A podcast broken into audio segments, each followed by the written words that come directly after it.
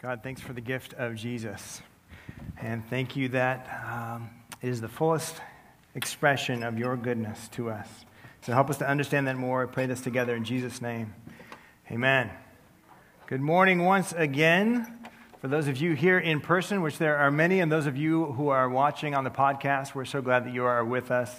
Um, I got to start this morning by saying that some people are simply destined for a certain role. I want to show you what I mean. It's so good to be here. I just came through Sammamish and Issaquah, and now I'm here in Bellevue.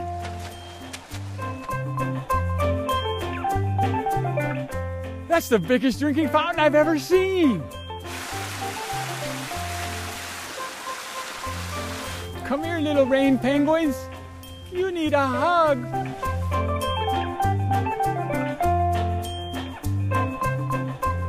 Hello, can I have a Grindy Lady, please? Um, and can I have it with gingerbread and with marmalade and with candy canes and with believing? Wow, Microsoft. Excuse me. Where are the Microsoft pillows? I love soft things. Uh, we make software. I wear software. I'm very soft.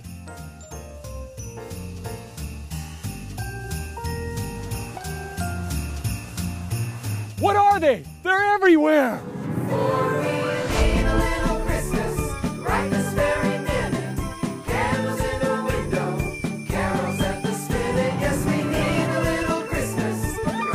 To the jungle.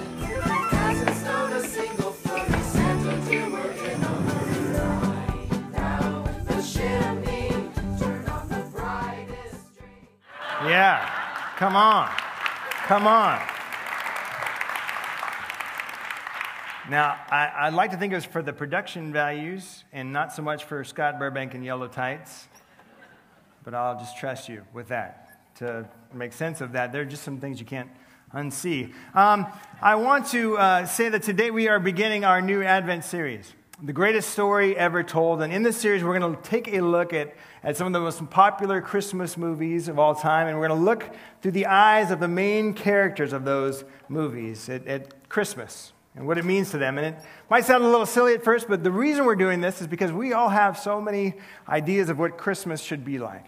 We all have so many experiences, most of us, with Christmas Christmas traditions, Christmas songs, Christmas food, Christmas family, and all that that means. We kind of need a fresh way to, to get into the Christmas story.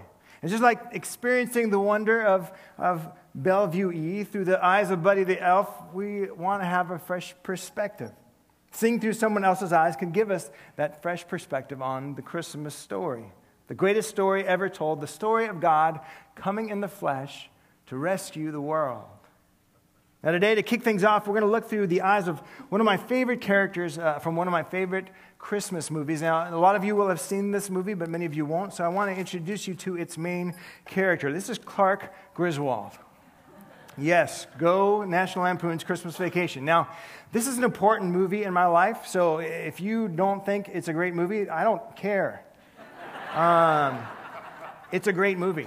This is back when they would make really silly, ridiculous movies, but they still had a heart and they had a message. This is, you know, back in the golden age of Hollywood. So um, Clark is this really average American guy, and he just wants one thing. He wants for his family to have the perfect Christmas. Is that so much to ask? The perfect Christmas. And so for Clark, everything's got to be perfect. The Christmas tree has to be perfect. So he and his family head deep into the woods to cut down a 25 foot Christmas tree that they drag home, and it doesn't fit so well in their 12 foot ceilings, and it breaks out all the windows, and sap gets all over everything. It's a terrible disaster. Clark wants the perfect family situation, and so he invites both sets of grandparents to come, to travel, to be in his home uh, for this celebration. But he ends up with this unexpected party crasher. The sweet but clueless, a bit of a hero to me, Cousin Eddie. Cousin Eddie, whose family and his family's beat up RV must now be included in this celebration. Clark wants to have the perfect Christmas dinner. And I know all of you just experienced the perfect Thanksgiving dinner. Like just perfect in terms of all your relationships were just smooth, travel was easy, right? The food was perfect, everything came out on time and just perfectly warmed, perfect Thanksgiving. No? Did every, everybody did have a perfect, well, whatever. We, we had a normal Thanksgiving, so.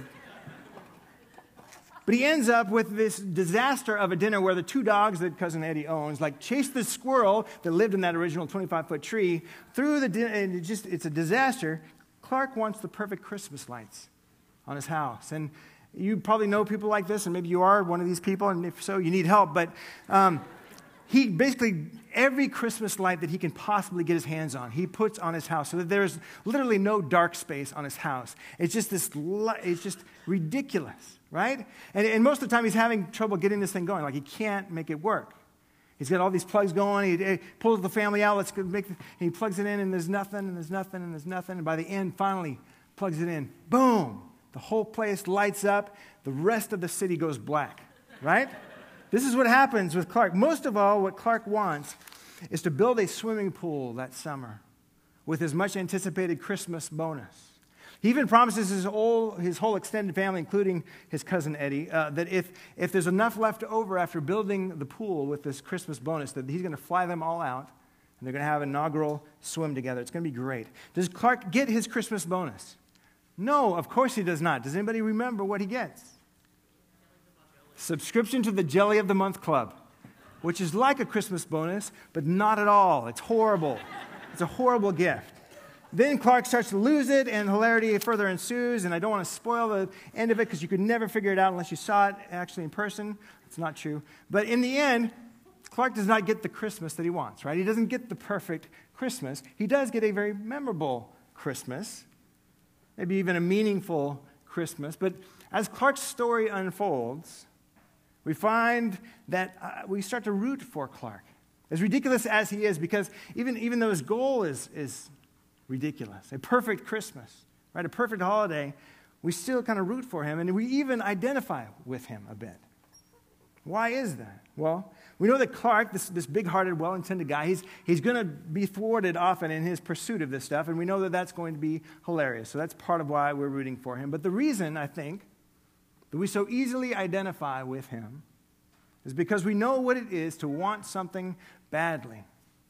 And we know what it is to not get what we want. We know what it is to want something badly, and we know what it is to not get that thing that we want so badly. I've told this before, but when I was a kid, about fifth grade, all I wanted for Christmas was this electric race car set. And what that was, it was like this track that you plugged in and you had a little race car and you pushed a button on and it went around the track and you let the button off and it stopped. And that was it. And it was awesome. None of these stupid video games where like you're actually in the experience and everything's no, this was the dream. So I was thinking about this and I wanted this so bad, and, and it gets close to Christmas morning, and suddenly this box appears under the tree that is exactly the same size as the electric race car set that I want. And I'm just so grateful to Santa for this. This is just wonderful. Praise his name. Praise Santa's name. Because I'm just so excited about this. It's not heresy when you're in fifth grade. So just, I'm so excited. I open the thing up on Christmas morning. It's a pogo stick. Yeah, you get it, don't you? You know, you know that that's a horrible gift. I'm still dealing with it.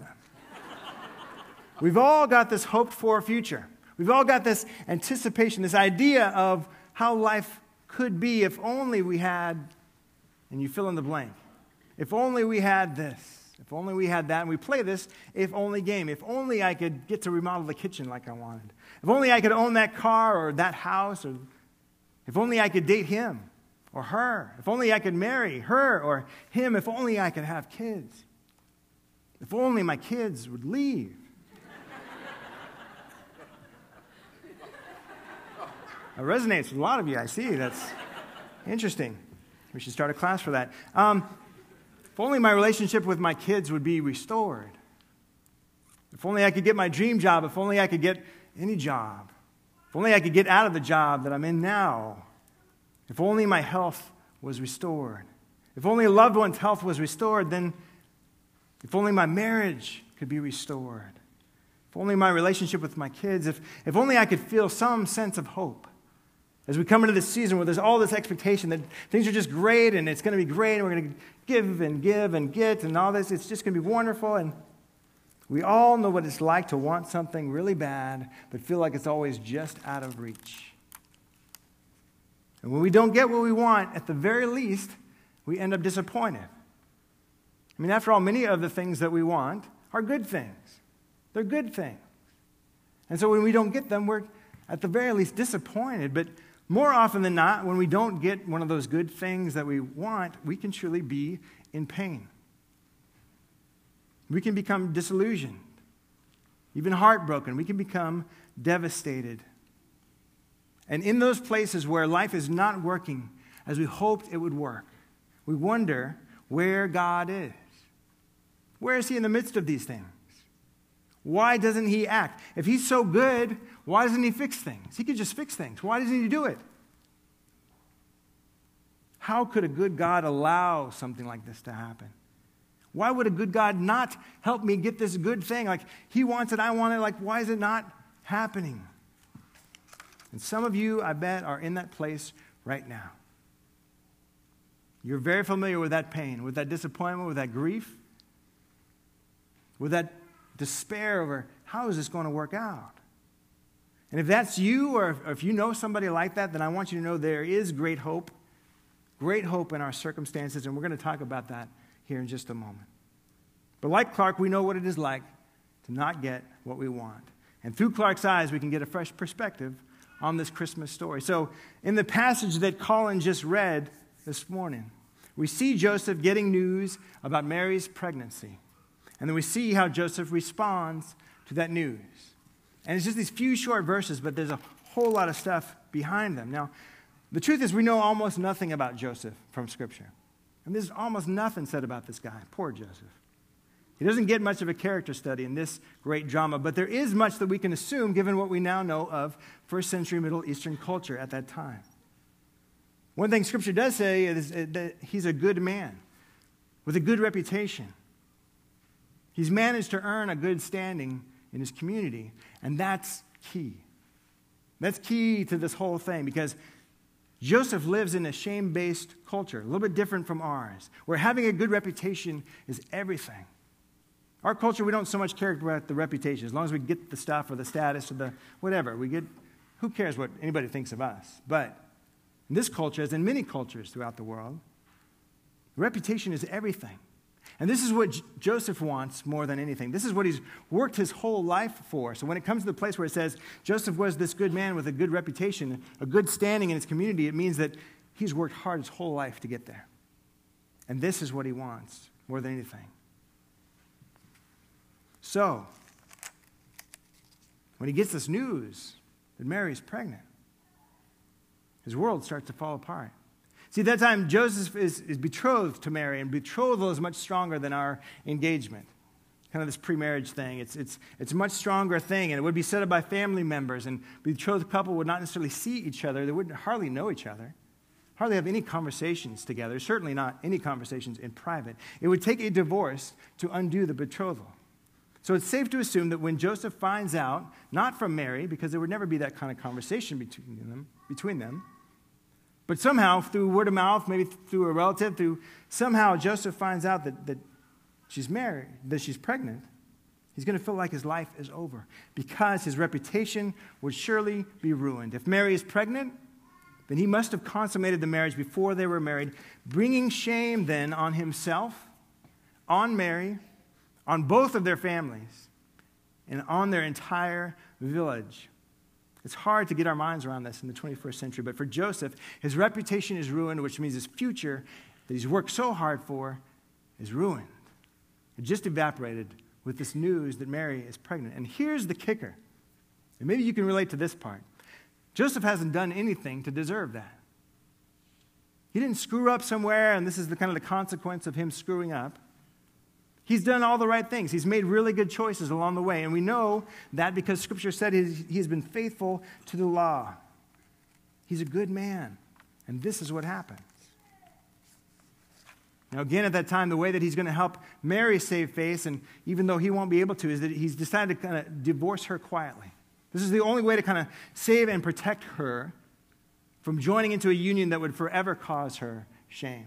This at least gives her a chance. So even in this situation, Joseph is thinking of Mary's best. He's like, okay, I'm going to do this, I'm going to do it quietly. This is not at all how I wanted my life to go. I can't believe this is my life.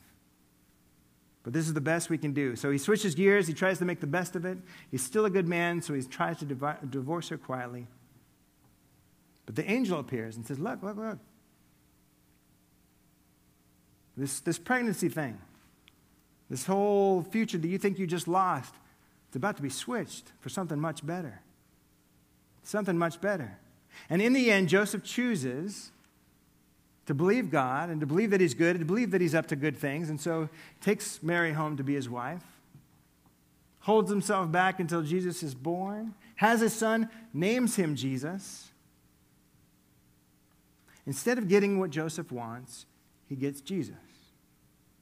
And what's so interesting about the Christmas story to me is that in every situation, every single character involved does not get what they want. They get Jesus instead. Mary just this young teenage girl certainly would have had in mind a future of, of raising kids and being happily married and having a good standing in her community. Well, that's, that's gone. Who's going to marry her now? Yes, she receives the news in a positive way, but you got to believe between the time she gets that news and the time that Jesus comes about, there's going to be some like, wait a minute. This is not, this is not good. Especially as she starts to take heat from the village and from family. She doesn't get what she wants. I think even Herod who down the road wants to kill Jesus, like, get rid of baby Jesus. Just kill all the babies so we know that baby Jesus is out of the picture. Herod does not get what he wants, he gets Jesus very much alive. In all these place, spaces, we, we can imagine that these different characters would have run into the place where, like, where's God at work in this? Joseph certainly would have understood the law. He would have understood God's character and how he's good, how he's at work, how he's using all these things, and to have this now happen to him, to have his future just seem to evaporate. How, how could he be good? In the same way, in our circumstances, when we're not getting what we want, like the good things, the good things we know even God would say, yeah. When we're not getting those things, it does force those questions. Ultimately, this is the question it forces Is God good or is he not? Is God good or is he not? And every day we live in the, that tension of deciding whether God is good and, or whether he is not. And it's not that we're consciously thinking that. It's not that we're going to every decision and, and going to every kind of you know, choice that we might make and going, well, if God's good, then we do this. If God's not, then we do that. It's, it's just that we're living that out. Depending on what we believe about whether God is good or not, we are making choices out of that belief. What does God want for us that makes him so good? Well, in the expression of Jesus, in the person of Jesus, we find the fullness of the expression of God. If you want to know what God looks like, you look at Jesus. What is God like? Jesus, the full expression of what God is like. And Jesus says, I've come to give you life. Why have I come? To give you life. And life to the fullest. To the fullest. And if it's full, that means there's no room for more. It's totally full, it's saturated with life. It's full, it's complete, it's not lacking any good thing. And the Hebrew word for that is shalom. Shalom. Which we kind of hear and we just kind of think of as peace, like kind of a lack of conflict. Yeah, there was shalom in our home because Uncle so and so didn't come to Thanksgiving this year. It was great, right? That's about as uh, kind of big as we get with that word. But shalom is not that. It's not peace in the absence of conflict, but rather it's this wholeness, it's completeness. A good word for it these days would be thriving in every single area of our lives, in our work, in our relationships, in our bodies. Thriving. This is what God wants for us. Not just that we're personally satisfied and everything goes well with us. No, because He's making a people for Himself because ultimately he wants intimacy with us. He knows that's the only thing that thriving, uh, the, the only way that thriving can happen. And he knows that sin breaks that. It breaks that thriving because it breaks that intimacy, right? Which is why whenever God says no to something, in scripture or maybe in the context of your circumstances, whenever he says no to something, it's because he wants you to thrive. Because he's got more life for you than you can imagine.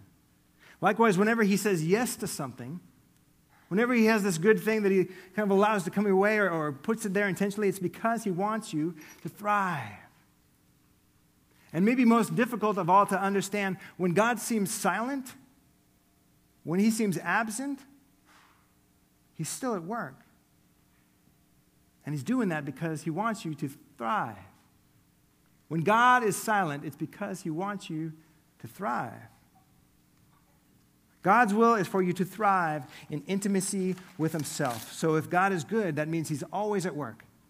He's always at work, working things out for our thriving, for our wholeness.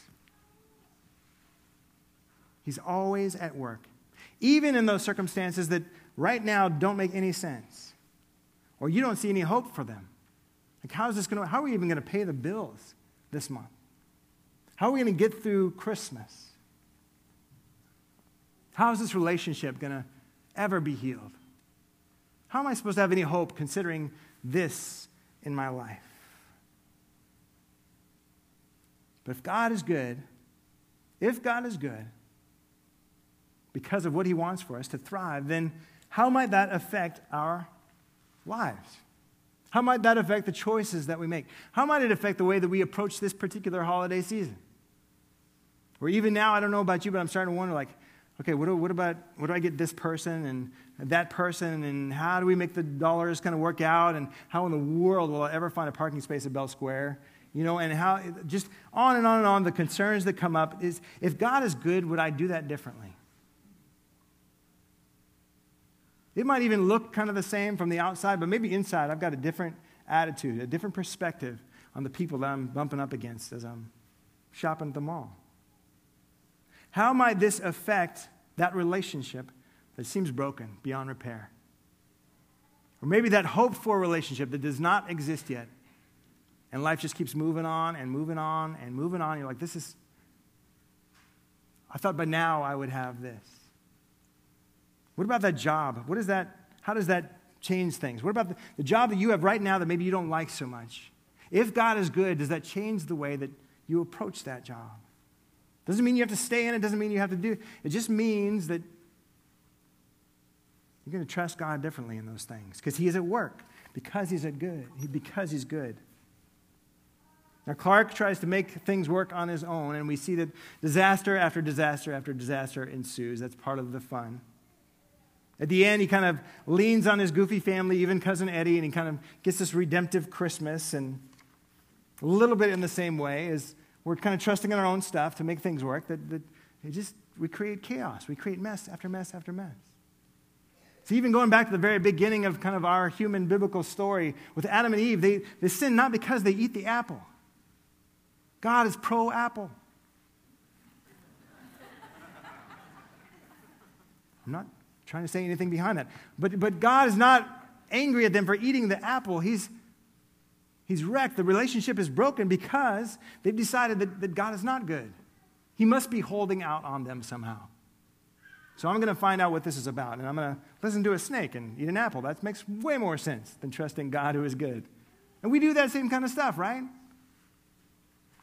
God is good. And when we decide that He's not, and we kind of make a choice against that, then that's sin. That breaks the intimacy, that breaks the thriving. In the same way that I would want for my toddler son, Ryder, if he's reaching up to touch the hot stove, I'm saying no. And not just because I know better that he's going to get burned on that thing, but because I want more for him.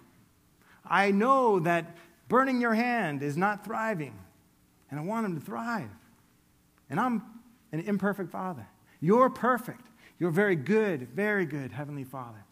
Longs for you to thrive. He wants to give you that gift of thriving, of that life that is to the fullest. It doesn't mean that we get to taste the fullness of that always. Of course not. It doesn't take away the pain, doesn't take away the grief, but it brings meaning to the pain. It brings meaning to the grief because God is at work God is at work. He cannot not be at work. And where God does not meet our expectations is only because He is at work exceeding our expectations, constantly exceeding our expectations. He cannot do otherwise. God is good. How does that shape the way that we move, even from this space into the rest of our day? So, Jesus, as we consider again this holiday season and the things that you were up to in our lives and, and especially the stuff that doesn't make sense in our lives. The stuff that we would love to change. If we could change this thing, if we could have this back, if we could have that instead, God, if we could, if we could only, God, in those spaces where there are those kind of questions, those kind of feelings in our heart, maybe the hurt, the brokenness, the desperation, would you meet us in a fresh way? Surprise us. Take us by surprise. And show us in a fresh way just how good you are. God, give us, the eyes to even be able to catch that because it probably won't look the way that we think it looks. Give us courage to trust you. And God, may we get a new taste of hope that is, that is so deeply rooted in your goodness. And we pray this together in Jesus' name. Amen.